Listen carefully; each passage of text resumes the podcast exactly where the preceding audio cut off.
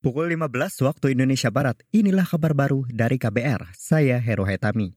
Pemerintah menduga ada tiga masalah yang memicu konflik agraria di Pulau Rempang, Batam, Kepulauan Riau. Menurut Menteri Investasi Kepala BKPM Bahlil Lahadalia, salah satunya yaitu buruknya sosialisasi pembangunan proyek strategis nasional PSN kepada masyarakat. Dugaan saya. Yang pertama karena memang sosialisasinya belum berjalan baik. Harus diakui.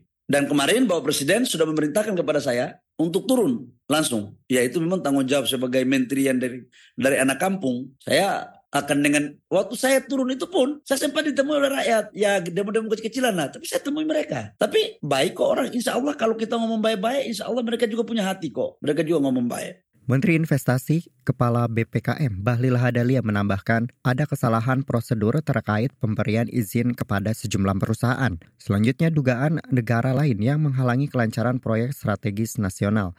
Guna mengatasinya, Presiden Joko Widodo mengutus Menteri Investasi Kepala BPKM Bahlil Lahadalia ke Batam, Kepulauan Riau.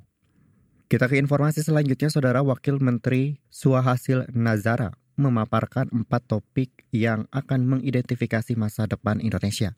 Di antaranya kesiapan sektor kesehatan untuk menghadapi berbagai pandemi, lalu pengembangan ekonomi melalui hilirisasi sumber daya alam dan pengembangan UMKM. Yang ketiga, digitalisasi. Ini akan mendefinisikan masa depan kita. Bahkan digitalisasi kalau yang tidak boleh hanya kita maknai sebagai bikin aplikasi. Sekarang digitalisasi kita maknai sebagai apakah kita akan apakah kita akan sampai kepada inteligensia buatan. Kita akan di-challenge.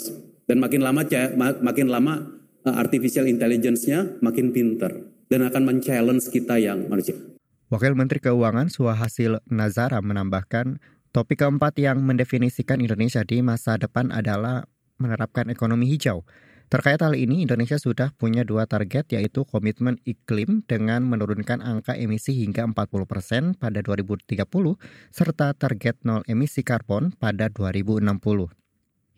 Kita ke informasi mancanegara, Saudara Federasi Industri dan Perdagangan Seluruh Cina merilis daftar 500 perusahaan swasta teratas.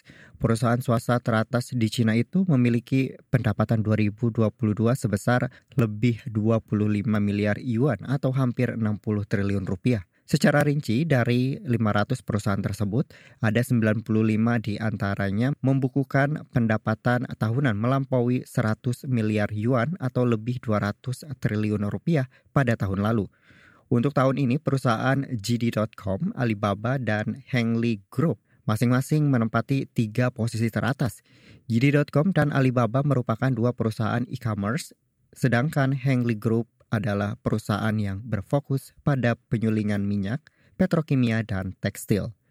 Pukul 15 waktu Indonesia Barat, inilah kabar baru dari KBR. Saya Hero Hetami.